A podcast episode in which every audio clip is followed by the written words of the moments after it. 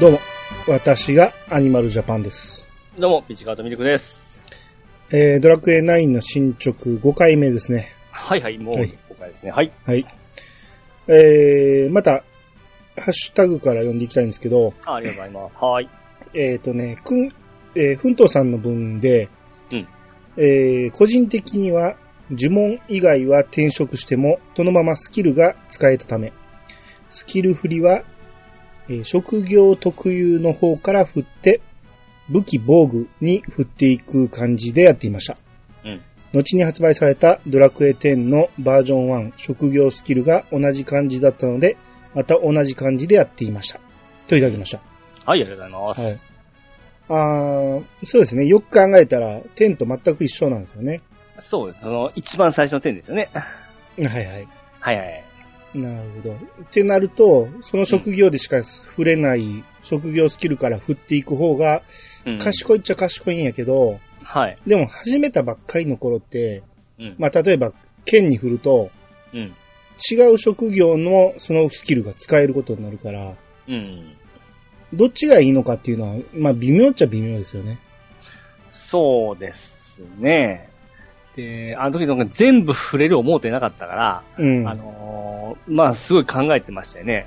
選ばなあかんので、そうです、そうです。はい。うんうん。で、またそのスキルが使えるかどうかもわからないし、はいはいはいはい。うん。まあ、その辺は、うん、最初はもう、何も考えずにやらなしゃあなかったですけどね。まあ、そうですね。 うんまあ僕は剣がいいんやろうと思って剣に振りましたけど、まあ、もちろん、それをなりますよね。見た目もかっこいいですし。う。うんん。やけどまあ、そうやね。後々考えると賢いのはスキその職業スキルから振る方が賢いんかもしれないですね。うん。はい。はい。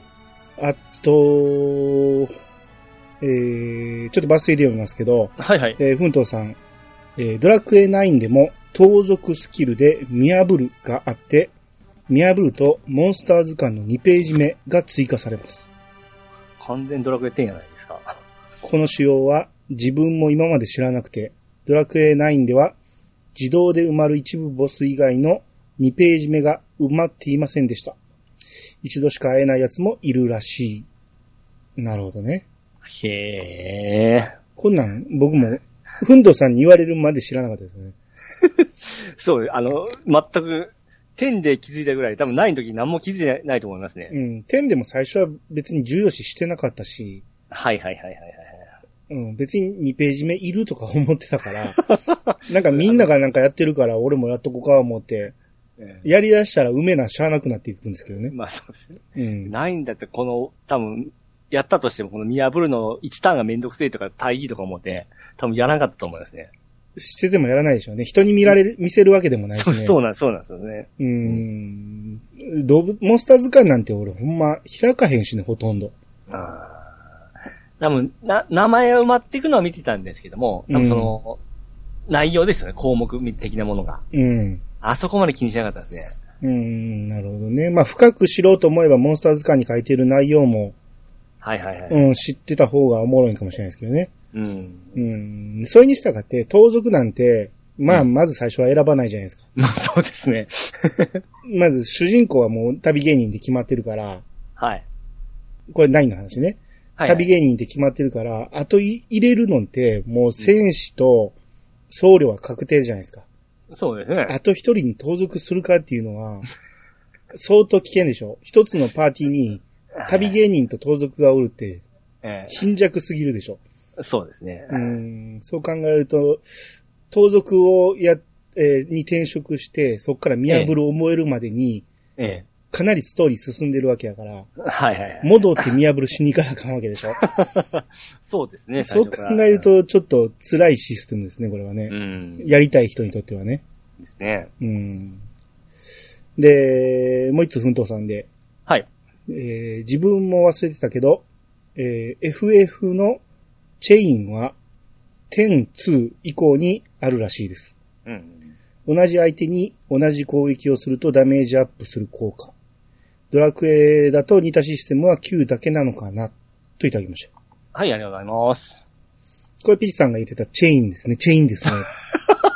そうです。なんか当たり。り前のように言ってましたけど、はいはい FF には当たり前のように知らないんすかみたいな感じだったけど、はい。それは10、2以降言われたら俺やってないねんから、 そうですね。 え、俺そんなんあったっけなと思って、はいはいはいはい。それを当たり前のように言うピチさん怖いですよね。そう、もうそ結構その、スマホ関係のゲームを最近もうチェーンっていうのが結構、あのー頻繁にあるもんで、うんもう完全にベターだと思ってですね、頭入ってましたね。うーん、いや、そんなこともないんじゃないそうですかね。ど、まず少なくともドラクエにはないんしかないんやから。あーいやまあ、星空には似たようなのがあるんですよ。ああ。えーだからもうそれでずっとこびりついてましたね。いやいやいやいや。えーみ、みんな知ってることだなっていうことで頭入ってましたね。あそえううん。まあまあ、えー、点2以降ということで、ーはえーい知らなかった人もそういうことだということですね。恥じる必要はないですよ。で今意識して使ってるんですかチェーン。いや、意識なんかできないですよ。たまたまですよ。まあそうっすね無理ですよ、そんなん。いやこっちとら、僧侶と魔法使いがおんのに、 あチェインしたところで大したあれにはならないんで。はいはいはいはい。うん。で、さらに、トヘロスさん。はい。えー Y ボタンを押して見れる画面で、うんこれまでのお話の上画面には世界地図が見られます。うん。現在地や各町、ダンジョンなどマーカーも出てます。といただきました。はい、ありがとうございます。僕世界地図がないから今どこにおるかわからんって言ってたんですけど、うん。まさかの Y ボタンを押したら出たんですね、こんなんね。いや、ちょっと、もう全く覚えてないんですけど、うん。うん、あの、実機触って Y ボタンを押してこれが出たら、あ、あったなと思い出すかもしれないんですけど、今この画面見るだけだったら全く思い出せないですね。あ僕も今回これで押してみたけど、えお出した記憶がないですね、昔。え。うーん、すね。でも、まあ Y ボタンだけで、なんか押せ、い、いつか押しそうですけどね。で、フィールドにおる何もない時に押さなあかんってことでしょあこれまでのお話だって俺見た記憶がないですもん。これまではなんか記憶あるような、ないような。いや、俺、イレブンで便利やなと思ってましたもん。ああ、そうかそうか。うまあでもまあ、この辺から実装しとったわけですね。ん。まあ、そういうことですね。うん。まあ、説明書には載ってるかもしれんけど、ゲーム内には Y 押せばっていうのは一切ないなかったですね。ちなみに、この、まあ、大陸、フィール大陸の形なんですけども、うん。ワン、ツー、スリーまではなんとなくわかるでしょうん。う。フォー以降ってかけたりできます 保育は全くわかんないですね。わかんないですよね。うん。ちっちゃい頃あれ、これ見てウキウキしてましたけどね。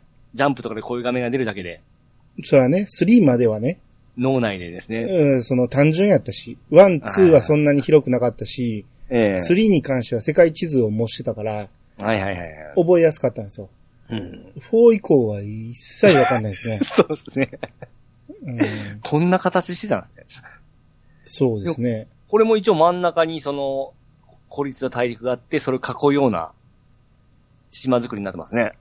島作り。まあまあ、そうですけどね。うん。うーん。まあ大体こんなもんですかね。そうですね。大した意味はなさそうですけどね。はい。うん。えー、こんなとこにして、えー、本編入っていきますけど、はい。えー、前回が、えー、天使会に行って、うん。で、まあ、ストーリーの目的として、その女神の果実を手に入れてこいと。はい。 7つ集めてこいっていうことで、うん。で、天の箱舟で下まで送ってもらったところに、えーダーマ神殿があったと。はいはいはい。うん。で、ただ入り口におるシスターに話しかけると、うん。ここは転職を司るダーマ神殿でございます。ですが、今は、って言われて、うん。なるほど。なん。かあんねんなっていうところで、えー前回終わったんですけど、はい。えーまあ、これ、ダーマ神殿ね、もう前回入ったからね、その続きなんですけど、ダーマ神殿入ってから気づいたんですけど、はい。あれこれ入る前に、セントシュタインにルーラしたら、うん。どうなんねやろうと思ったんですよ。はいはいはいはい。ルーラってその街とかに入ったら表示されるじゃないですか。ああ、そうですね。で、セントシュタインにもし戻ったとしたら、うん。天の箱舟ないじゃないですか。はいはいはいはい。で、ルーラでも飛べないし、さっきのね、地図で見たら大陸分かれてるじゃないですか。はいはいはい はい。どうやってここに来んねやろうと思って。ほう、そんなこと考えないですね。いや、なんか、まあもしかしたら積むわけないから、なんか、まあそうですね。うん。うん、救済はあるんやろうけど、ええ。あ、一回試せばよかったなと思って。はいはいはいはい。うん。まあ、そんなことを考えながら、えーちなみにこの、今いてるところは、はい。アユルダーマ島っていう島なんですね。あゆる。アユルダーマ。 あゆるって、あ、歩くですかなんで漢字に なんのあ、基本地名って全部カタカナでしょ、ドラクエは。あゆるって、あゆるだま。あい、カタカナであゆる。カタカナでアユルダーマ。ええどういう意味かはわかんないですけど。はいはいはいはい。うん。で、えー、神殿の中に、ええ。えー道具屋がありまして、はい。で、そこに裁きの杖が売ってたんですね。ああ、なんか、2でできそうなやつですね。まあ、これはなんか良さそうやなと思って、はい。えー説明が載ってたんで、それ見ると、うん。戦闘中使うと、真空の刃が敵を襲う。バギですね。はいはいはい。バギですよね。これ絶対バギやんと思って。ええ範囲攻撃手に入りますよ。はいはいはい。無料の範囲。おーそうですね。うんこれが1600ゴールド。はい。まあ、高いけど持ってたんで、うん。もう早速買って、うん。えーこれユンユンさんに持たして、おーこれまでベラしか無料で打てなかったんですけど、これ、まああ、攻撃の、あの、種類、あの、バリエーションが増えますね。ふ、増えるっていうより、すべてバギでいいじゃないですか。あの、ユンユンさん魔法使いなんで、ええ装備させて、MP 使うなにすると、すべての敵にバギをはああ、そうですね。打ち続けてくれるってことですね。はいはいはい。うん。これはいい、いい買い物したっていうことで。ええで、あとこのダーマ神殿なんかいろいろ話聞いてると、はい。どうやら大神官がいなくなったらしいと。うん。まあいろいろ聞き聞き込みするんやけど、みんないなくなったっていうだけで、うん。ヒントが全くなくて。はいはいはいはで、まあ、とりあえず一回外出てみよう思って、フィールド出て、い。うん。まあ、ぐるーっと探索してみたんですね。うん。まあ、敵がまあまあ強い感じで。はい。うん、あのーまあ、負けるほどではないんやけど、まあ、えー、ちょっと苦戦するかなぐらいの感じの強さで。うん。で、ぐるーっと回っていくと、北東の方面に、うん。ダーマの塔があったんですね。うーん。ああ、まあ、これはなんか関連するんやろうなと思って。うん。うん。で、入ろう思ったら扉が開かないんですよ。うん。で、鍵穴もどこにもないって出るんですようん。っていうことは、まあ、まだ入れないんかということで。うん。で、この今おる島をずーっと探索していくと、はい。えー、南の方に行くと、うん。ツオの浜っていうのがあったんですよね。うん。えー、ツーと小さいオ。ああ、これ覚えてます。そう、そうの浜ですね。 これ やっぱ、発音はそうですかそう、そうですよ。 僕はどうしても、やっぱこの小さいオは発音するべきやろうと思うんで、はい。ツオって言いますけどね、ツオの 浜。そうの、はい。ツオは絶対おかしいでしょ。おかしいですけど、なんかこの名前は覚えてますね。言いにくい。これもまた言いにくいんで覚えてますね。ああ、なるほどね。ええうん。そうの浜。はい。で、中入ると、えーなんか行村の村らしくて、えー行村っていうか、行、えー漁師の村らしくて、うん。えー浜辺に行くとちょうどありがたいものが見れるって聞かれて、聞いうて。ん。うん。で、あと他の人が言うには、オリガっていうのが祈りを捧げるらしいんですね。はい。まあ、ありがたいものっていうのが祈りを捧げる、それをみちょうど今から始まるって感じで。はいはいはい。で、浜辺に行くと、なんか少女が、ええ。こう、海に腰ぐらいまで入っていって、ええ。で、主様、海の底よりおいでください。どうか、あたしたちに、お力を、津尾の浜のために、海の恵みをお授けくださいって言ったら、ええ。あたりがこう、地震かのように揺れ始めて、はいはいはい。で、サンディが出てきて、なになにねえ、なんなのよって言って。ほんなら、来たぞ主様だーってなって、うん。でっかい魚が、はいはいはいはい。えー、尻尾、尻尾っていうか、尾ひれをパシャーンってやると、うん。えーだから、見た目がクジラなんですよね。うん。クジラ。のなんか凶悪な感じで、はいはいはい。それが、尾びれが、あの、横向きじゃないですか。うん。だから、それをバシャンってやると、水がバーっと上がって、うん。で、サンディと兄にビシャビシャにかかったんですね。うんで、。サンディがキャッって言って、うんで、砂浜には魚がいっぱい打ち上げられてて、お村人が喜ぶんですね。ーああ、なるほど。うん。漁漁業、それが漁業ですよね。うん漁業っていうより何もせずに魚を入れたってこと だね。まあ主様にお願いしたらですね。まあそうですね。この少女の祈りによってってことですね。うんううん。ん。あの、先に言って、的外れなこと言わんといてくれます。 ああ、失礼しました。うん。そう、そうじゃないんです。この段階では、普通に、主様の力を借りて魚が打ち上げられたんやけど、はいそれは少女が祈ったからってことですね。なるほど。はい。うん。で、サン、うん。で、サンディが、ええ。ちょ、冷たほんと最悪なんですけど、なんなの今のでっかいの。あの子が呼んだってわけってうん。で、オリガに話しかけると、うん。こう、まあ自分は旅人のものだっていうことを言うと、ええ。なんか聞きたいことがあるから夜に家に来てくれって言われまして。はいはいはいはい。うんで、まあまだ昼だったんで、うん。えー、村民にいろいろ話しかけてると、えー、なんかオリガのおかげで、えー、漁に出なくて良くなったと。はい。うん。で、前の地震から全然魚が取れなくなったんですけど、うん。まあ、主様に祈ることで、こう、今食っていけてるってことですね。うん。なうるんほど。。うん。で、あの、地震の日に、うん。オリガのお父さんは漁に出てて、うん。嵐に巻き込まれて帰ってきてないんです。ほうほうほうっていうこと。で、はい。えー、それ以来、主様がオリガに魚を届けてくれる。うん。うん。で、あとこの村はもちろん船があるんですけど、ええ。まあ今もう漁に出る必要ないから、ああもう船。も出さないと。うんうん。うん。村民は遊びほうけてるわけですよね。ああ、見えてきたぞ。はいはいはいはい。で、村長、でっかい家に村長の家がありまして、うん。えー、中入るとなんか雇われて10年ぐらいになる、えー、用心棒がいてるんですね。うん。うん。で、まあ、その辺いろいろ話全部聞き終わって、えええ。ー、宿屋で、えー夜まで休みまして、うん。で、宿屋を出ると、うんこう。浜辺に半透明の女の人が立ってまして、はい。おう、村人よ。このわしが見えるというのかね。見たろうこの浜の病んだ姿を。あの主様と呼ばれる者は、断じて海の守り神などではない。かわいそうに、あのオリガという娘は、得体の知れぬ、あの生き物に取り憑かれているのじゃ。っていうね。うん。あうん。で、オリガの家まで行きまして、あ。はい。話しかけると、よかった。ずっと村の外から誰か来るのを待ってたんです。あたしって言ったところで、ええ。ガチャってなって、うん。俺が入るぞって言って。うん。これが村長の家におった用心棒なんですね。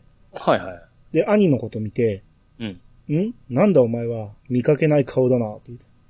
う。うんん昼間にあったやんと思って。 まあいそいこ、は。うんえまあいい、来なさい。オリが。村長様がお前をお呼びだって言って。え。うん。で、オリガとその用心棒が出て行きまして。うん。で、村長の部屋まで、えー行って入ろうとすると、ええ。こう話し声が聞こえてきて、はいはいはい。オリが、もう、お前の父が行方知れずになったあの嵐の日から随分になる。うん。厳しいことを言うが、お前の父は死んだのだ。もう浜に戻ることはあるまい。うん。だからな、うちの子にならないかで、村長の隣におった男の子が、これがトトって言うんですけど、はい。ピキーンってなって、うん。パパ、そうだよ、それがいい。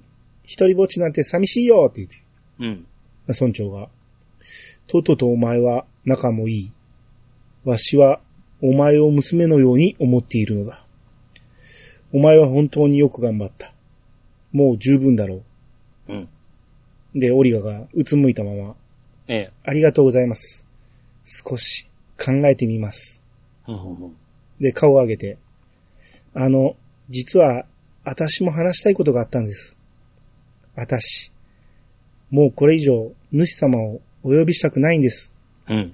私、こんな暮らし、なんだか間違っている気がするんです。だから、バカなことを言うでないぞ。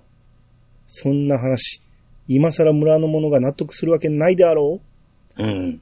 それに、お前はどうするつもりだ村のために何ができるそ、それは。まあよい。今日は一度帰りなさい。うん。お前も疲れているのだろうなって言って。うん。うん。まあ、娘になれって言ってる割に、うんお前何ができるとか いう。 扶養してやるってことじゃないのって思うんですけど、なんか利用してやる気満々の雰囲気がすごく漂いますね。まだ早い。 はい。 で、オリガが出て行こうとすると、ええ。えーその場に兄がおったんで、うん。えーすれ違い際に家まで来てほしいって言われて、はいはいはい。で、そのままオリガの家に移動になりまして、はい。海の神様に甘え切ってしまうなんていけないことだわ。うん。なのに、誰も耳を貸してくれない。でも、村のことに関係ないあなたになら、きっと話を聞いてもらえると思ったんです。教えてください。私たちのこんな暮らし、やっぱり間違ってますよね。はい、うんいいえって出て。あうーん、いいえにしたいけど、もうめんどくさい し。もうはいにしまして。あ。はいはい。そう、そうですよね。あなたなら、そう言ってくれるんじゃないかって思ってました。うん私、もう一度村長様に、主様を呼ばないって言ってみます。うん。あ、ごめんなさい。すっかり遅くなっちゃった。どうか泊まっていってくださいねって言って。はい。で、まあ、そのままオリガの家に泊めてもらって、ええ。ベッドで寝てると、うん。サンディが、ねえ、兄、起きてるあんた無責任なこと言っちゃって、これでオリガが村からハブンチョにされたらどうすんのさ。ハグンチョうん。うん。え、わかるでしょ、ハブンチョ。ああ、わかります。うん確かに、あの主様ってやつ、なんていうか、良くないかもしれないよ。うん。でもさ、どうする気あんたこの村のことに関わるのっていう。うん。いや、そ、まあ、そう言われたらなん か、あかんことしてるかのように、うん、あー言ってくるけど、まあ確かにそうなんやけど、うん。でも、あっこ、ハイにせんと、進まへんやん。ゲームやねんから。ええ。絶対にハイにせなあかんと思うんやけど、えらい攻められるなと思って。 そうですね。サンディはいつも、なんか、し人の、あいいことしたら、いあの、あれが入るんで、あの、やってたんですけどね。なんて 全然何も言えてないよ。いや、またちょっと先走っちゃいけんな、 ちょはいっと、はい探り探り読んですけど、は。はいい。で、朝になりまして、はい。えー、オリガが村からいなくなったんですね。おーんで、いろいろ話を聞いて探すんですけど、全然いなくて、はい。で、村の西の端に、うんなんか封鎖されてる木の門があったんですね。はいはいはい。通れなかった門があったんですけど、その前にトト、村長の息子トトがいまして。うんで、なんかオリガが祈りをしたくないって村長に言うと、うんなんか怒ってこの門の先に連れてったと。うん。えー嫌な予感するから追いかけてほしいってトトが言うんですね。うん。で、まあ、トトが門を開けてくれまして。はい。で、先に進むと、えー海辺の洞窟があったんですね。うん。これまた敵がまあまあ強いんですよ。はいはいはまあ、い。全滅するほどではないんですけど、うん。まあまあ、えー、苦戦するなと思って、うん。で、これはちょっと MP、えー、ケチりながらいかなあかんなっていうことで、うん。えーケンタロウさんも命令させろで、うん。杖で殴って、はい。えー、MP を回復させて、うん。で、戦闘終了後にホイミをするっていう、おー地道な。戦いを始めたわけですよ。 はいはいはいはい。うん。で、まあ、その戦闘を繰り返すんやけど、うん。やっぱ MP をなるべく使わんように行きたいんで、うん。極力 HP 減ってから回復っていう風になっていくんですよね。うん。セーフティーにって思いながらも MP を、えー消費せんようにってやってたら、うん。ちょまあ、うっかりケンタロウさんが死んでしまいまして、っと僧侶死んだら大変じゃないですか。あもうこれはあかんということで、リレーミトで、出まして、うん。で、帰りまして、はい。で、ちょっと装備整えて、うん。もう一回同じ戦法で行く。うん。でもやっぱり、ケンタロウさん死ぬんですよ。 うんあ、これもっともっとセーフティーに行かなあかんなということで、ねえー、もうなるべく HP は減らさんようにっていう感じで進むようにして。はいはいはい。で、ただここね、まあ、洞窟なんで道が狭いんですね。ええ。ずるいのが、この戦闘終わって、こっちがホイミをしてる間に、うん。こっちはそのコマンド選んでる間に向こうもシンボル現れるんですよ。はいはいはい。止まってくれないんですよ、こっち。コマンド選択してる間も。突っ込んでいくんですかそう。いや、突っ込んではこうへんけど、あこはいはい。コマンド上げとるときって止まらないんでしょ止まらないんです。えー村人も歩いてるし、はいはいはい。シンボルもあら現れて動いているんですよ。はいはいはいはい。で、道が狭いから、シンボルがもう当選簿してるわけですよ。絶対に当たらなあかんわけ ですよ。ああ、待ち伏せしちゃうんですね。そうん。う。で、戦闘回数も多くなるし、はい。で、この頃、まあ、バンバンレベルが上がっていったんで、ええ。ケンタロウさんがベホイミを覚えたんですよね。おお。いや、ベホイミを覚えたら、なおさら、そ の、ホイミよりもベホイミ使いたいじゃないですか。えまたギリギリまで。ギリギリまで減らしたくなるんですよ。はいはいはい。あの、兄なんて最大 HP100 しかないのに、ええ。 75以上回復するから、はいはいはい。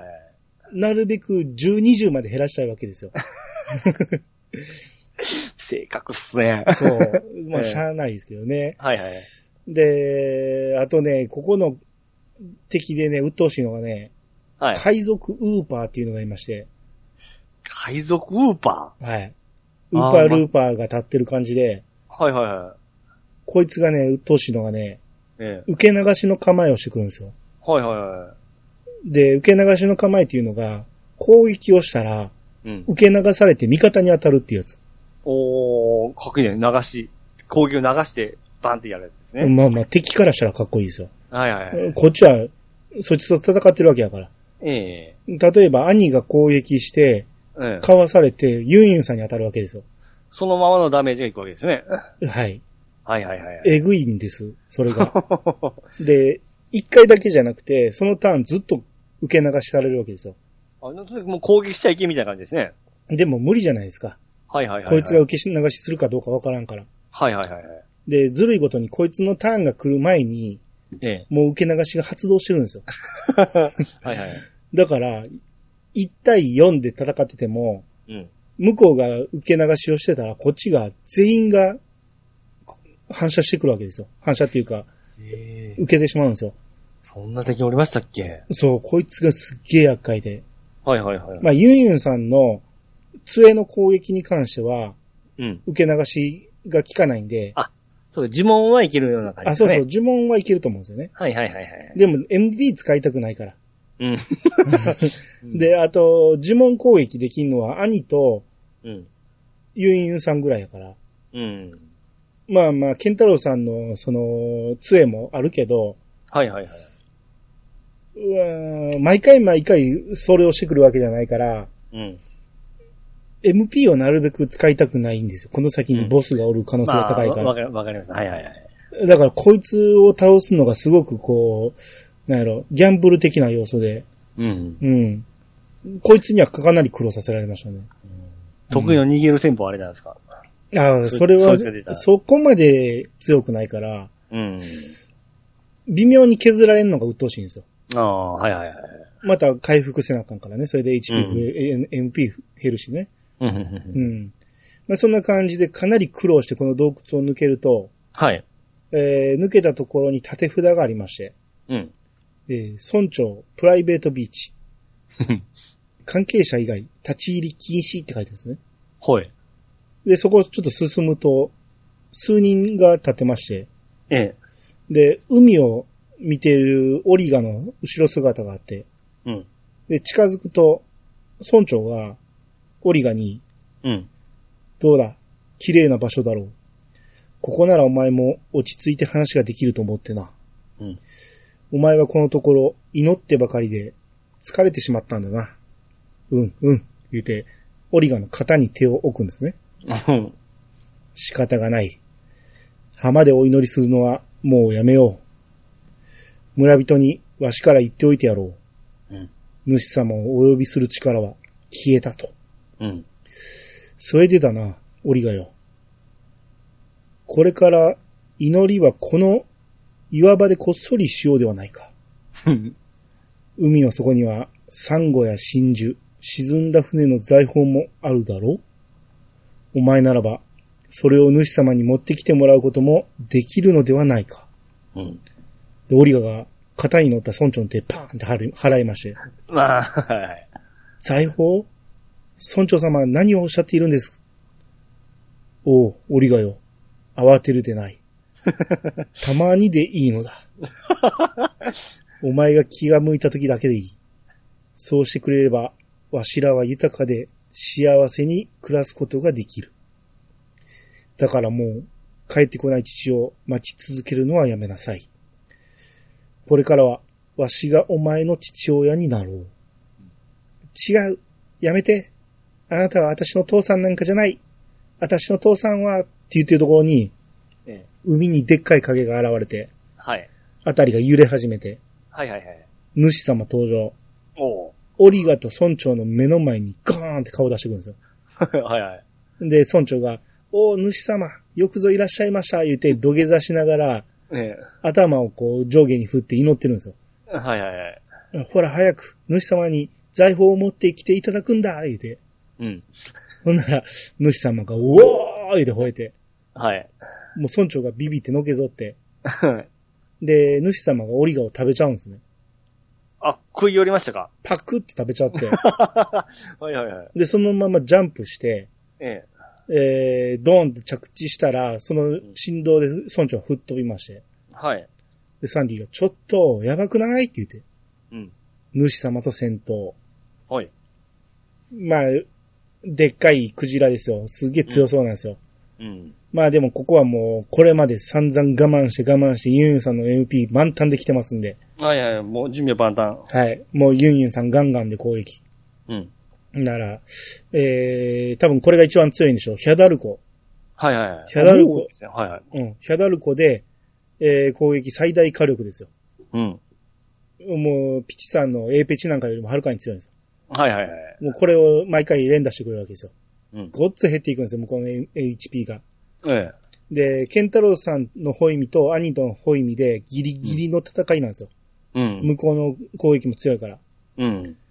えー、もうギリギリの戦いのところをずっと続けてると、えー、ユンユンさんの MP がうん。ついになくなりまして、枯渇ですね。はい。 MP0。うん。うわーっと思ったところでちょうど必殺チャージ。おお。覚えてますか魔法使いの必殺。えー、魔力暴走暴走。はぁ、覚えてないっす。 マジでドラクエ10と一緒ですよ。俺、だから、確認したことなかったんですよ。ユンユンさんえがえたまに必殺チャージするけど、使う必要ないと思って使わんかったんですけど、はいはいはい。今回、まあ多分あれやろうと思って、ええ。使って、必殺使ってくれるやろうと思って、はい。 MP 消費なしで魔法が打てるようになると。ほうほうほうほう。ああー、はいはいはいはい。その必殺なはずなんで、ええそれをやってくれたらまたヒャダルコ連打してくれるわと思ったら、え。うん。ユンユンさん、杖使ってバギー打つんですよね。違う、それじゃないと思って。いいですね。あのー、なんかリンクしましたわ。それじゃないぞ、ユンユンさんと思っえて。おおえで、もう命令させろにしようと思って作戦変えようと思ったら、ええ。作戦っていうコマンドの一つ上にある逃げるを押してしまったんですよ。ああ、はいはいはい。兄たちは回り込まれてしまった。まあそうですね。 無条件で攻撃食らいまして、はい。兄が瀕死になりまして。ええ。で、社内を持って次のターンで、めユンユンさんを命令させろで、うん。必殺を使ったら、やっぱりミラクルゾーン、うん。 MP 消費なしだったんですよ。ほうほうほうほうほで、これでまたヒャダルコ連打してくれるようになって、う。うん。えー、ただ向こうの攻撃もだんだん強くなってきて、うん。津波、平均30後半のダメージがうん。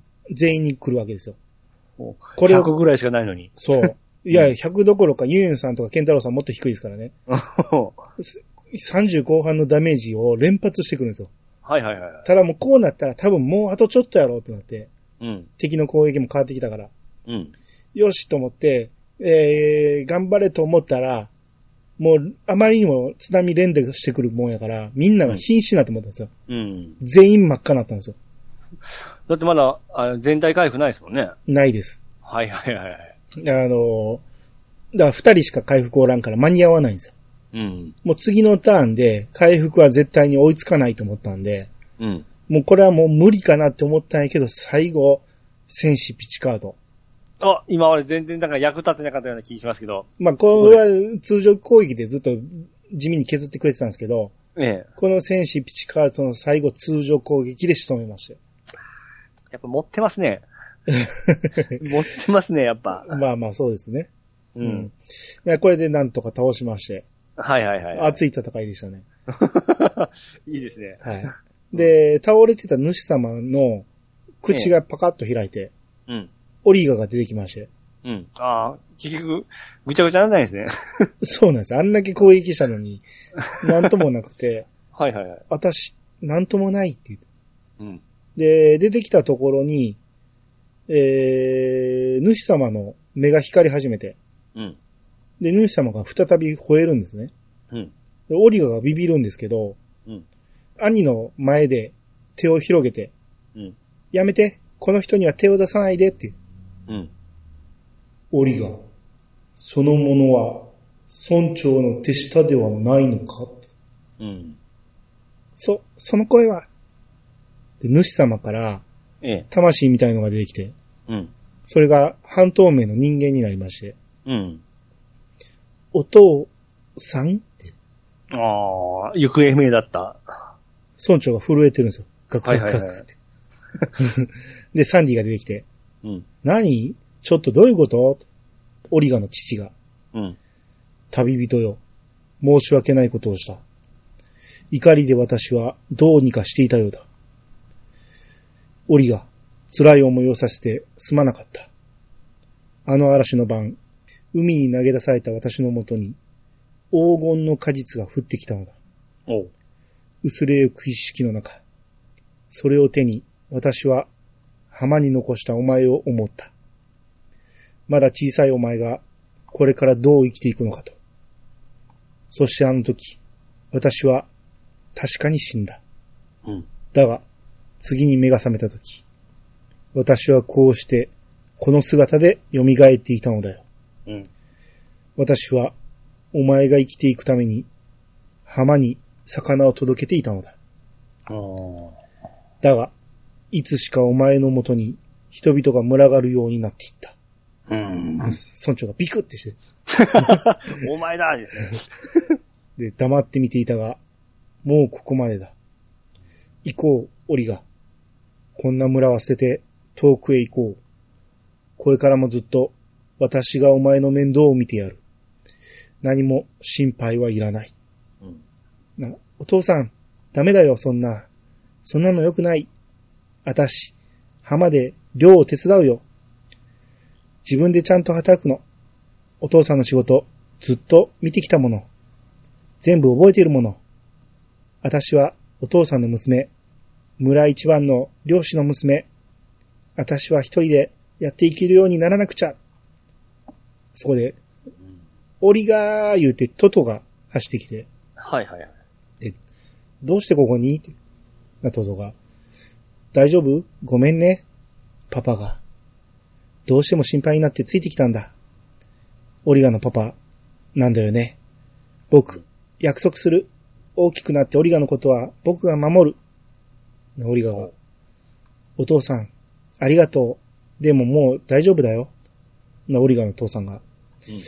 いつまでも子供と思っていたが、お前は私の思うよりずっと大人になっていたのだな。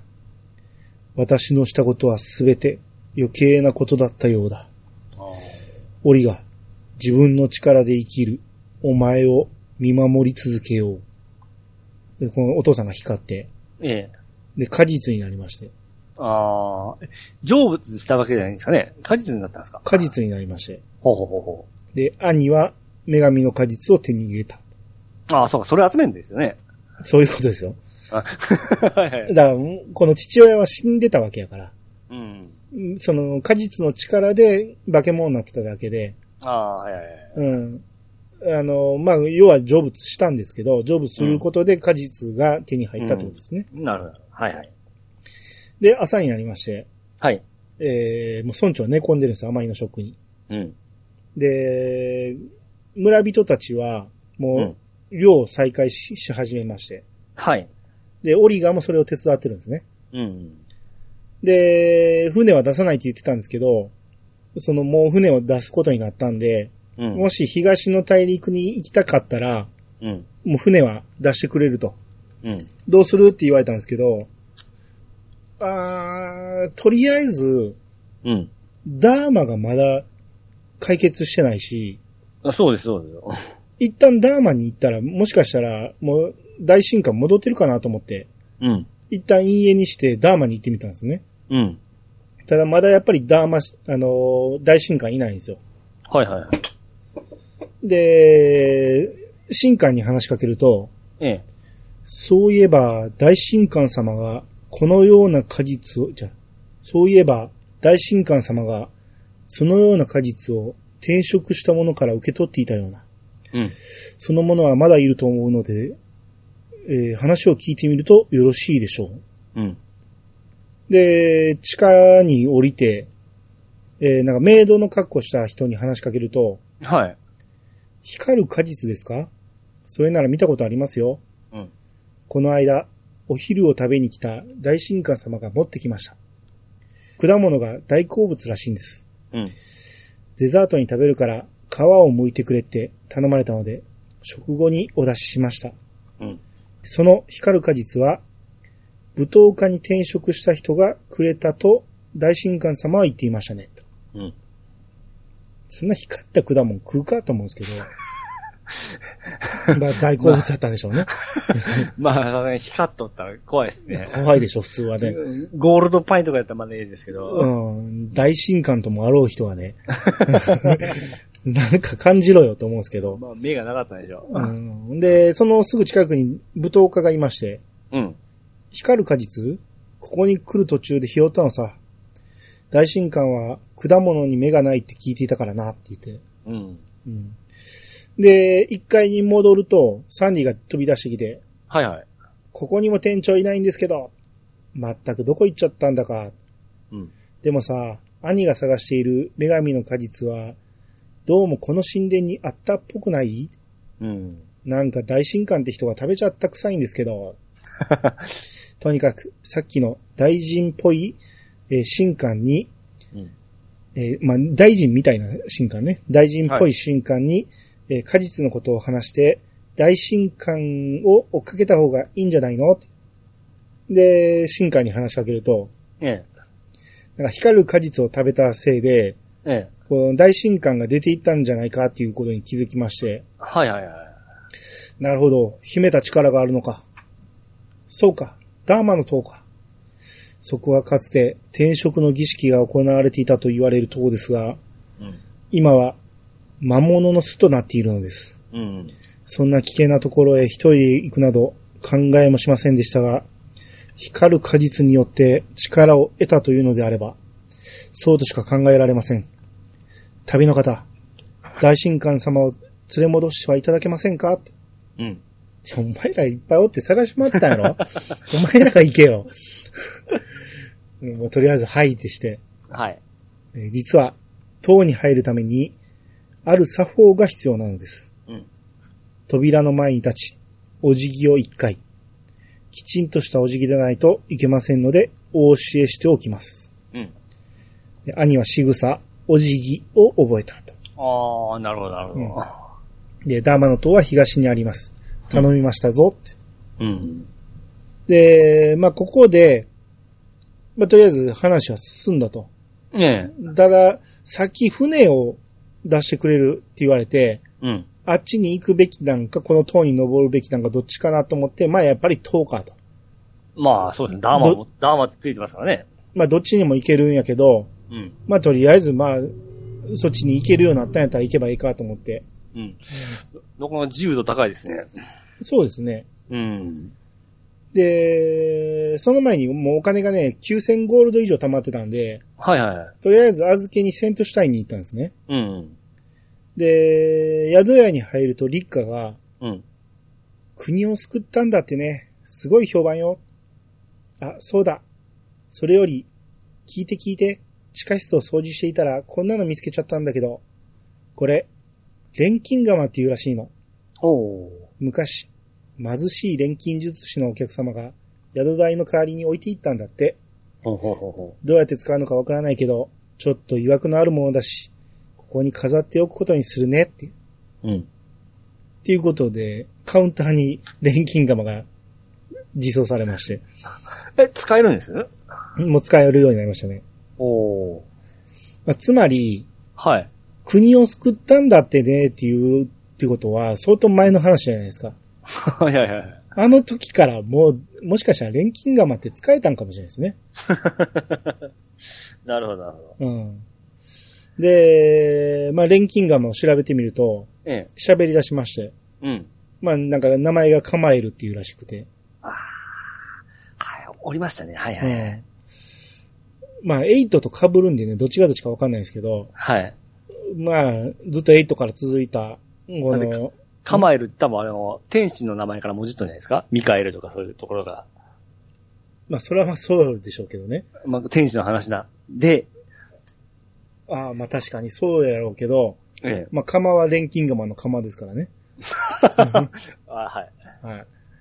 うーん、もしかしたら、あの、カッパのカカパエルかもしれないですね。おううん。で、まあ、カマエルに錬金レシピブックをもらいまして、うん。まあ、いっぱい錬金できるようになったんやけど、はい。まあ、大しているもんないし、まあ、とりあえず進もうと思って。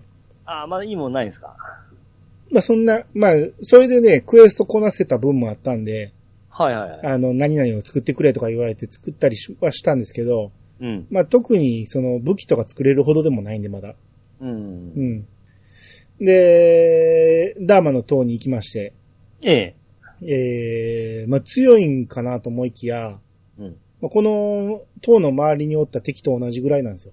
うんうんうんうん。もう、こっちとらツオの浜で散々レベル上げてきたから、全然余裕なんですよ。 はいはいはいはい。えっていうことは、ツオの浜に行くより先にこっち来るべきやったんかなと思って。ああ、ルート間違えたんですかね。あ、かもしれんなと思って。おうんで、まあ、難なく一番上まで行きまして、うはいはい。塔ですよね。とですね。結構高高かったですかそうでもないですかそれほどでも4回ぐらいやったんちゃうかな。はいはい。うん。で、大神官みたいのがなんか後ろ姿で立ってて、うん。すべての職業を知り、すべての職業を司る。大いなる力よ。うん。今こそ我に。無って言ってこっちに振り向いて、うん。何者じゃ。ここへ入り込むなど、ただの迷い人ではないと見える。じゃが、わしの邪魔をすることは許さぬぞ、言うて、うん。また向こう向いて、はいはいはい。わしは力を手に入れたのじゃ。この力があれば、わしは人々をより良き道へ導くことができる。うん。わしはダーマの大神官として、人々のため、ここで祈り、さらなる力を手に入れるのじゃ。今こそ、我に力を、我に人々を導く力を与えたまえいって言ってうん。、大神官の周りに、うん。紫色の渦が湧いてきて、うん。おー、力が、力が満ちてくるぞ。その渦が、もう大神官を覆い尽くしまして、うん。な、何事じゃ体が。で、カメラがこう寄っていくと、はい。大神官がモンスターに変わってて、いいこと言ってたの、結局飲み込まれたわけですね。この体はなんじゃうん。これはまるで化け物。ぐー。黒い力が溢れて、違う。わしは、こんな力を求めていたのではないって言ったら、はい。えー、紫色の渦が弾けるように消えて、うん。そうか。この力で人間どもを支配すれば良いということか。うん。我はこれより、魔人、ジャダーマと名乗り、ジャマーダですね。じゃ、ジャダーマ、はい。えー人間どもを絶対の恐怖で支配すると、ここに誓おう。ちょうどよい。貴様相手にこの力を試してくれよう。さあ、恐怖に怯える姿を我に見せるがよい。まあ言うてもね、一つ前のボスだからね。まあ余裕やなと思ったら、ええ。まあ、いきなり魔法虎をしてきて、はい。さらに吸い取って、イカズチを打ってくるんですよね。おー生意気にも2回攻撃してくるんですよ。うん。ただそれ以外は1回攻撃だったんで、まはあい危なげなく勝ちまして、うん。まあ、主様に比べたらですね。うんまあそういうほどでもなかったですね。うんうんうん。で、ジャダーマが、おー、我の力が、力が消えていく。えーで、紫の煙が抜けていくと、うんダーマ神官に戻って、うん。わしはここで何をそなたは何者だなぜここにいる光る果実を求めてそうじゃ、わしは光る果実を食べた。その後のことはよく覚えておらん。うん。覚えているのは自分が自分でなくなっていく恐怖だけじゃ。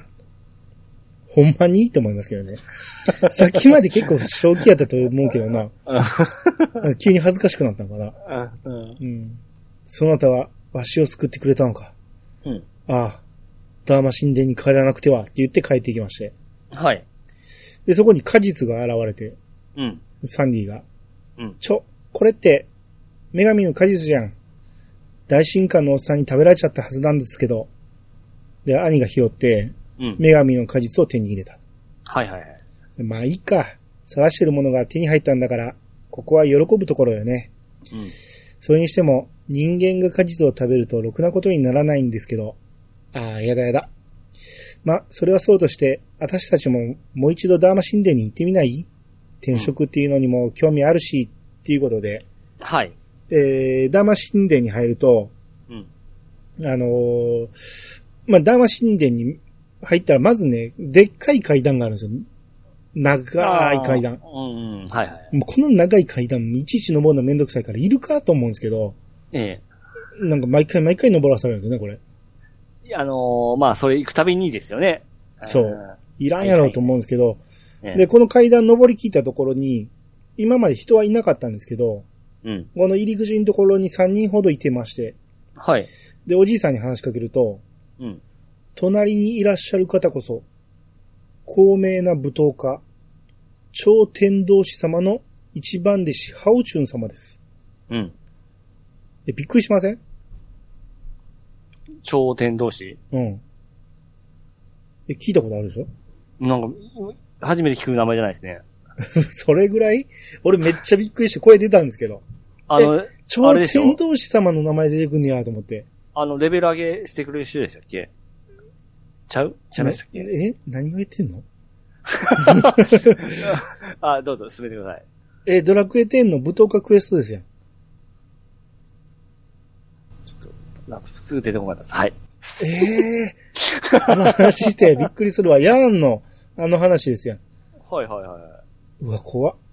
はい。はい。えー、で、その一番弟子のハオチュン様ですと。はい。で、ハオチュン様は優しい方です。うん身寄りもなく、行くあてもなかったわしなんかを拾ってくれまして。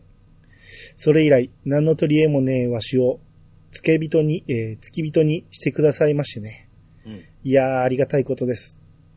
で、その隣の舞踏家に話しかけると、ねどいつも口ばかりだ。あの程度の実力でよく舞踏家を名乗れたものだな。レベル15にもなっていないひよっこの舞踏家が超天道様に会おうなどと笑わせてくれる。で、これが、えー、この舞踏家がこう青い吹き出しやったんで、うん。まあクエストを受けさせてくれる人なんですよね。はあはあまあつまりね舞踏家でレベル15以上になってから来いってことなんですよね。ああ、なるほどなるほなるほど、と思って。ど。うん。で、中に入ると、今度赤い服の人が、まあ、この人も青い吹き出しで、はい。魔法戦士はエレメンタルパワーを自由に操る聖なる騎士さ。うん。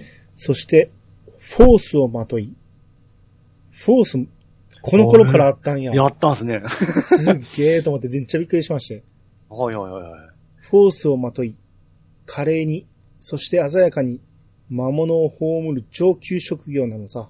うん。なかなか美しい目をしているね。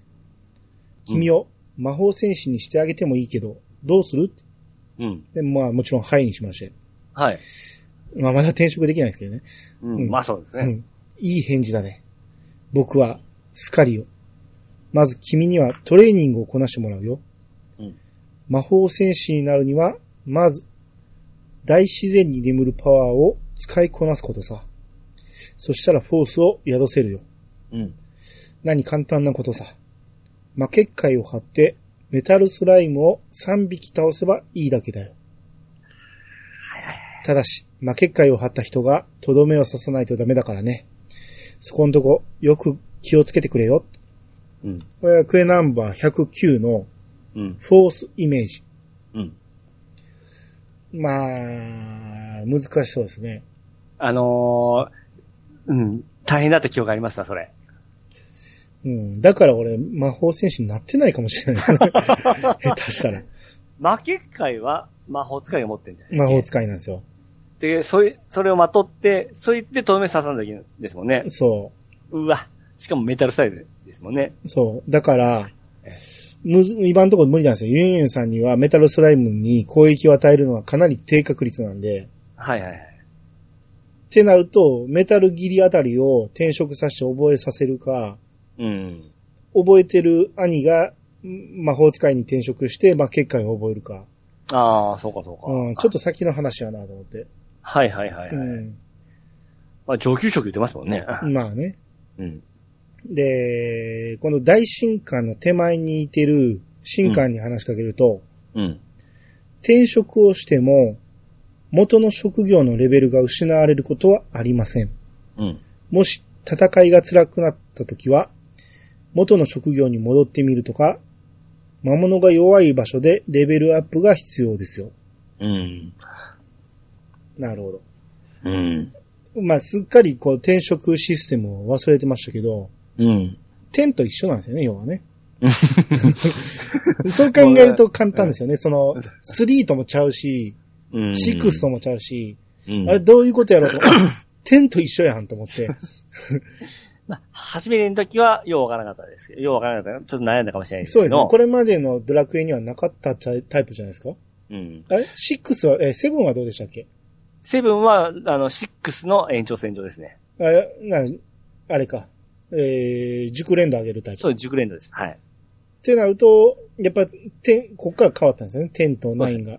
そうですね。うんその、一つ一つの職業をどんどん上げていけっていう感じなんですよね。そうですね。それに、他の職業にも影響されて、まあ、パッシブ的なものも増えたりするんでしたっけ確かそうですね。その話はこれからです。 えーその横におったシスターに話しかけると、ええ。スキルポイントで得た特技やスキル効果は、別の職業に転職しても、そのまま使うことができるのです。うん。うん。しかし、呪文だけは、職業ごとのもの。転職すると使えなくなってしまうので、お気をつけくださいと。うん。まあ、ここはちょっと天と違うけど、うん。まあ、天の中にもどの職業にも使えるスキルがあるんで、うんう。ーん、まあ、それに近いけど、うーん、まあ、だから9の方がちょっと緩いですよね。どのスキルだって使えるわけやから。うん。うん。うーん。で、さらに、その、B さんがさっき言っちゃったパッシブがあるから。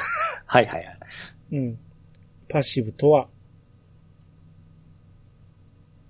パッシブうん。常時。常時、えーっと、解放と言いますか、えー、常時与えられとる能力具体的に言ってください。えあのー、常に、えー、プラスになる値だから、えまあ、例えばえー、戦士で、ええええーパッシブスキルの、その、プラス、力がプラス10になるっていうスキルを振ると、とどの職業になってもそれが反映されて反映されるとということですね。うん。まあ、常にって書いてるんで、どの職業でも使える。つまり、パッシブスキルっていう。そうですね。まあ、これはもう天になってから覚えましたけど。俺でも、まあ、僕これまた、あの、かすかな記憶ですけども、うん。 10をやった時、ああ、これ難易と結構一緒やんみたいな感じの記憶でなかったであすかまあまあ、確かにありましたね。見覚えはあるなと思って。ただ、9の記憶がすっかりそうそう抜けてたから。もう今逆になってしまうと、その、10やっとったら、あの、あ、これ9、あえー9やると、あ、10と一緒じゃんと思うん ですそようね。そうそうんうん。う。うん。まあだから、10のあのスキル構成は、うん。なんか、9のこと忘れてたけど、す,、うんん、なり入っていけたのは9をやってたからっていうこまあとまかあそもうしでれすなよいでねすね。。ううん。ん。まああれがだいぶ、バージョンアップして変わってきましたからね。すっかりその時の記憶がもう薄れていったんでしょうね。まあまあ、そうですね。う。うんんだいぶ変わってきましたからね。はい。うんで、ダーマ神官に話しかけると、はい。おう、そなたは、兄殿。唐では世話になった。一体あの果実は何だったのじゃろうな。わしは確かに、人々をより良い道へと導くための力を求めてきた。あの果実は、その力を与えてくれたのかもしれないが、わしはその力に溺れてしまった。うん。あの果実は人が食べてはいけないものだったのじゃろう。もうそれ光ってますからね。えーそなたが止めてくれなければ、わしは世界を滅ぼしていたかもしれんのじゃからな。まあ、あの程度の力じゃ無理ですけど、そうですね。あの基本職4人でやるぐらいの、うんまあ ボスじゃですね。そうですね。そなたには礼のしようもない。うんせめて、我が転職の力を、そなたの旅に役立ててほしい。うん。いや、礼しろよ。転職って、ただの通常業務やん。あの、あなたにと って。何かしらの礼はしてくれていいんじゃないのううん、貯金の何割かくれるとか。それぐらいすごい助けたと思うんですけど。そうですね。うん、礼上級職すぐ鳴らしてくれとかですね。そうそうそうそう、勇者にしてくれるとかね。うん。なんかしてくれよと思うんやけど、はいはいはたい。だ単に転職させてくれるっていうだけなんですね。でわしは、ダーマ神官。えー転職によって人々をより良き道へと導くことこそ、わしの役目なのだ。うん。で、もう一回話しかけると、はい。魔物となったあの時、わしは世界の人々の心に不安が満ちているのを感じた。うん。ね、記憶あるやん。しっかりと。記憶なくなったっていうか、今気づいたら、どこにおるんや、みたいなこと言ってたくせに、しっかり記憶残ってるやん。ほんなら、お前結構、そのつもりあったんちゃうのって 欲望が。ね、うん。この世界に何が起こっているのかわからぬが、はい。ここは、転職を司るダーマ神殿。うん。職業を変えたい者が来るところじゃ。うん。転職をご希望かねはいってして。うん。まあ、この時点で兄は、旅芸人のレベル18やったんですね。うん。で、まあ、最初、剣に振ってたために、ねまだ曲芸スキルが21ポイントしか触れてなくて、うん。まあ、32ポイントに突っ込みがあるんで、うん。まあ、こ。こぐらいまでは欲しいところなんですけど、はい。ただ現状ね、まあ、火力がちょっと足りてないんですよね。うん。で、まあ、やっぱ火力欲しいんで、か、あの、舞踏家にでもなろうかなと思って。ああ、そうですね。うんまあここからいきなりいろんな、こう、カスタマイズできますね。楽しくなるとこじゃないですか。まあまあそうですね。自由度がバッと広がったんで、うん。ただ弱くなるっていうのもえーあるんですけど、レベルが1から始めるんでね。ああ、そうかそうかそうか。うん。で、はいはいえー、武闘家になろうと思ったら、うん。武闘家は剣が装備できないんですよ。うん。せっかくメタル切りまで振ってんのに、剣が使えない職業もったいないなと思って。はいはいはいはいはいはい。で、ここで、剣が使える盗賊になろうと思って。うん。で、盗賊になったんですけど、ええ。まあレベル1になって、うん。で、あれこれさらに火力落ちてへんと思って。うん。 まあ、まあそうで火力上げるつもりやったのに、なんか、すね。ぐるっと回ったら意外と火力がえらい落ちたし、うん。え、旅芸人は本名あったけど、盗賊あるんかなと。その辺もわからへんし。うん。あまあでも、しゃあないわ。とりあえずこれで行こうと思って。うん。一旦、えー盗賊になりまして。うん。で、スキルを見てみると、ええ。えーお宝スキルが、盗むとか、うん。盗賊の花とか、うん。あと見破る、はいはいはい。お宝探し、うん。戦闘と全く関係ないんですよね。そうですね、盗賊ですから。ただの便利なスキルばっかりで、はいはい。まあ、盗むはちょっと魅力で、うん。盗むだけ覚えて違う職業になってもいいんやけど、はい。うーん、ちょっと他は別に盗賊派なとかお宝探しも必須じゃないしなと思って、うん。先に力が欲しいなと思ったんやけど、うん。まあまあとりあえずなったし、とりあえずはこのまま行ってみようかなと思って。はいはいはいはなんか、最初転職するときに、い。うん。盗賊の欄に、あの、戦士に次ぐぐらいの力があるというのが書いてあったんですよ。へへへへへ。時には戦士の代わりになるぐらいのことが書いてあったんで、はい。まあ言うても武道家ほどはないんやろうけど、うんえーまあ火力はちょっと期待して。うんでもこれで、あのー旅芸人の回復がなくなっちゃったわけですね。そうそうそう。これがこの先どうなんやろうなと。まあでもいつでも帰れるし、いいかと思って。はいはいはいはいはい。うんで、一旦地下に降りてみると、え半透明のおっちゃんがいまして。え。はい。うーん、困ったなぁどっかにいないかなぁレベル15を超えた旅芸人。どっかにいないかなぁ今転職してきたとこや。ついさっきまでおったんや。はいはいはい。 で、あと、まあ、他話してると、え宿屋の前の神官が、え。うん。バトルマスターは、己の危険を顧みず、魔物を蹴散らす攻撃のスペシャリストだ。うん。ただ暴れるは魔物と同じ。力を得るには、その力を抑える精神力も身につけねばならぬ。ほうほうほうそうだな。スーパーハイテンションになった後、ドラゴン斬りでスライムを5匹倒す。よし、これにしよう。どうだやってみるかっていうことで、ほう。うん。クエナンバー103のバトルマスターの心得。これいきなりなれるってことですよ。ああ、はははははは。これをそうですよね。成功させればね。あのー。6のイメージだったら、なんか他の職を極めてからっていう、あれですけども、これだったら、もうそのクエストこなしたらできるわけですもんうん。ね。できるってことなんですよね。うん。たじゃだ、あはい。スーパーハイテンションのなり方なんですよ。ほいほいほいほい。スーパーハイテンションになるためには、うん。今のところ、兄の応援しかないんです。ほう。はいはいはいはいはい。自力であげるのはね。はい。ってなると、えー、兄が誰かに対して応援せなあかんから、うん。兄はできないんですよ。うん。で、ここでドラゴン切りを覚えてんの兄だけなんですよ。なんかいろいろ噛み合わんすね。噛み合わんですね。うん無理やなと思って。。はいはいはいうん。まあ、とりあえず保留。はいはいはい。で、さっきの旅芸人探してたんで、旅芸人にまたもう速攻転職してきま して。えー、さっきの半透明のおっさんに話しかけると、え見ーけた、レベル15を超えた素敵な旅芸人、見ーけた。僕の名前は、パノン。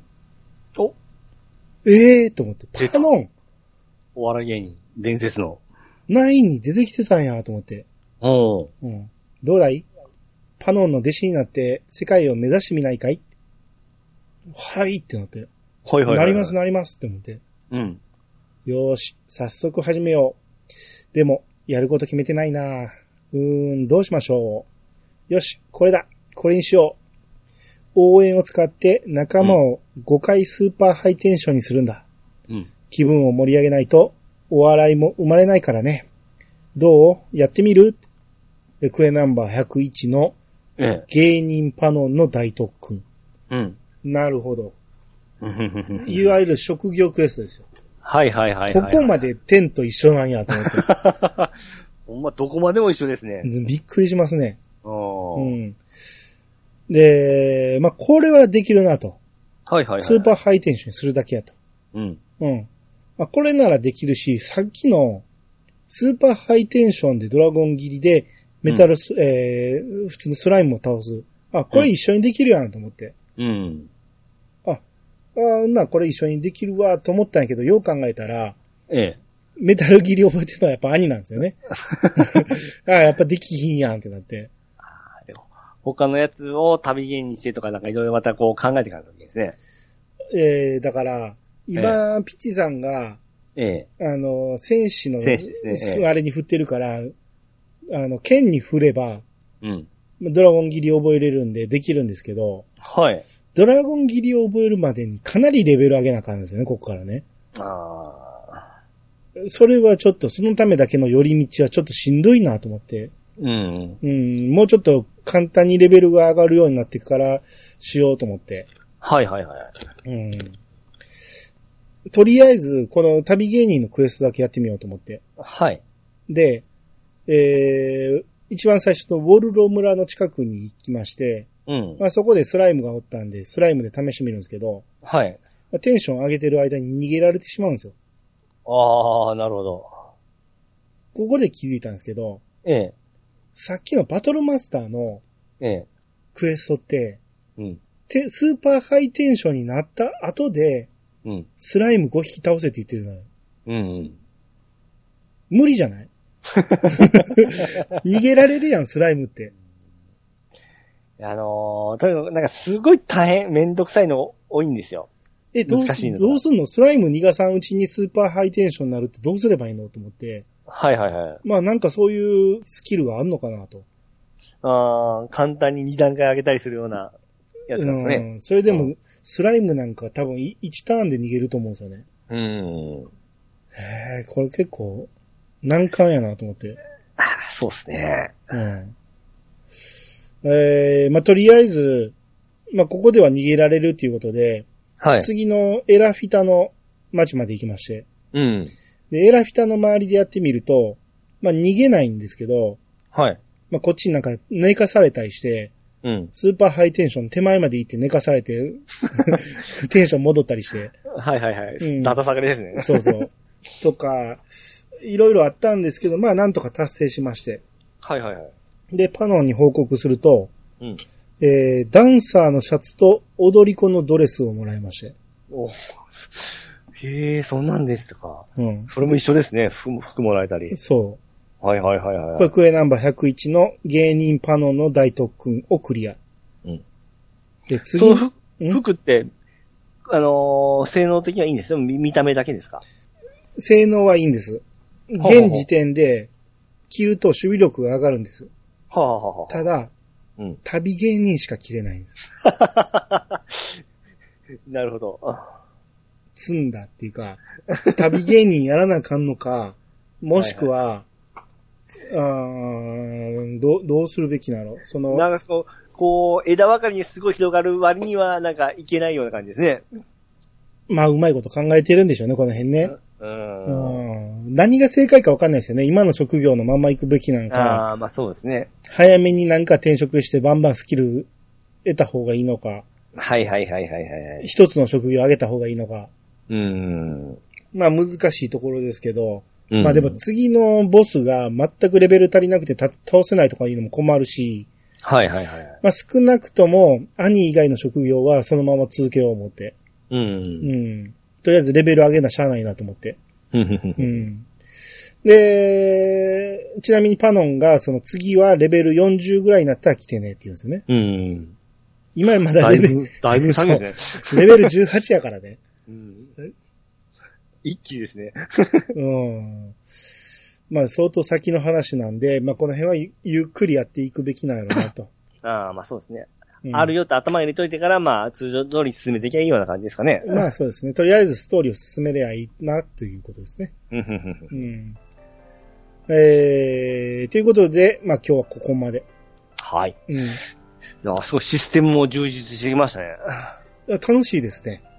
めちゃめちゃやりがいがあるっていうか、はいはいはい。うん。で、そのシステム的にやっぱ僕ら10をやってるだけあって分かりやすいし、うん。うん、なんか、その育ててる感覚っていうのが、うん。ドラクエ10を始めた頃の感覚なんですよ。ああ、 そうそうですね。めっちゃ楽しい、あの感覚ですよ。どうしようどうしようかで悩むような感じですもんね。うんあれもやりたい、これもやりたいっていうね、すごいうん嬉しい悲鳴を上げてる状態ですよ。はいはいはいはいはい。うん。そうだそうだ。まあ、テントがね今、いつでもどう、こう変えれますからね。それがまあ、できない状態が楽しいですよ、なんか。逆に。そうそう縛られてる分ですだからね。 1から上げていくわけやし、うん。た、だ、その、今回その、兄は、あれになったんですけど、その、また、盗賊になったんですけど、はい。盗賊になって、他の敵と戦ったりすると、ええ。他のメンバー、パーティーのレベルが高すぎて、うん兄のレベルが思ったほど上がんないんですよ。ああ、昔だったらなんかすごい上がりますもんね。強いとこ行ったら。昔だったらっていうか、えあまあまあそうですね。か過去のドラクエやったらねえ。。そうです。はい、はい。うん。なんですけど、これはさせないようにしてるんで、あこれも悩ましいところなんですよ。あ。ああ、よく考えてますね。みんな一斉にレベルダウンしてもいいんやけど、ええそんなんしてたら、うん。全然先進まないじゃないですか。うん。うん。どういう手順でやるのが正解なんかなっていうのを、まあ今、探り探りやってるところですね。うん。はい。で、ちなみにこの、ダーマ神殿のストーリーを、はい。もしかしたらやる順番間違えたんちゃうかってやってる途中思ってたんですけど、ええただ、その、最初来た時には全くスヒントがなかったんですよね。うん。で、2回目行った時も、まだ、うん。その大神官はいないって言ったままやったんですよね。はいはいはい。で、ここで、この神官に話を聞くと、うん。兄が、女神の果実を持ってたから、うん。あ、そういえば、その果実を、大神官様がうん。手に入れてたなと、うん。そのお土産かなんかでもらってたぞっていうのを思い出したことで話が進んだんで、はい。っていうことはやっぱりツオの村を先にクリアせんと、女神の果実を持ってなかったら進まへんってことかなと。ほうほうほうほうほう。僕の想像ではね、そう思うんですけど、はい。っていうことはやる順番は確か、えー、正しかったのかもしれないですけど、うん。ここで、ダーマに戻らず、先に進めることもできたんでね。